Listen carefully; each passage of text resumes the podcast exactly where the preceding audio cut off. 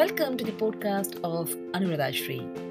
In today's podcast, you are going to listen about can non-verbal communication be faked? There are many books and websites that offer advice on how to use body language to your advantage. For example, they may instruct you on how to sit a certain way, steeple your fingers, or shake hands in order to appear confident or assert dominance. But the truth is that such tricks aren't likely to work.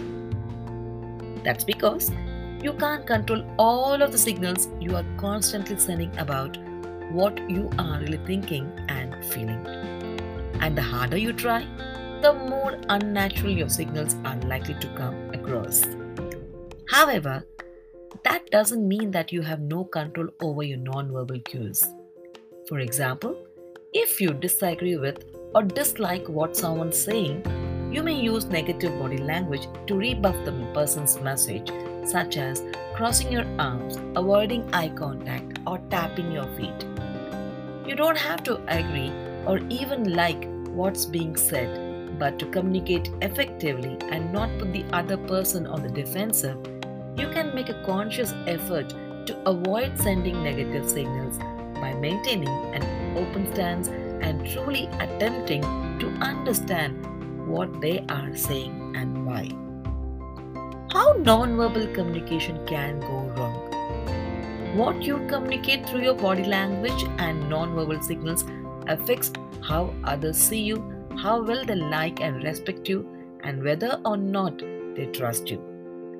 Unfortunately, many people send confusing or negative nonverbal signals without even knowing it.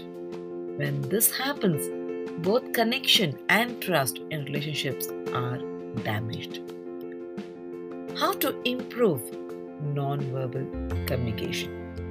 Nonverbal communication is a rapidly flowing back and forth process that requires your full focus on the moment to moment experience.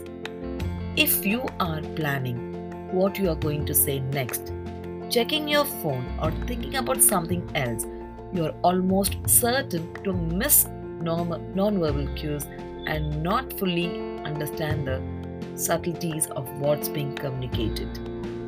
As well as being fully present, you can improve how you communicate non-verbally by learning to manage stress and developing your emotional awareness. Well, if you want to communicate effectively, avoid misunderstandings, and enjoy solid, trusting relationships, both socially and professionally, it's important to understand how to use and interpret body language and improve your non-verbal communication skills. With this, the episode ends. I'll be back with another amazing content in the next episode. Until then, it's your Anuradha your native speaker to English speaker coach, signing off for the day. Thank you. God bless you. Keep learning and inspiring. Good day.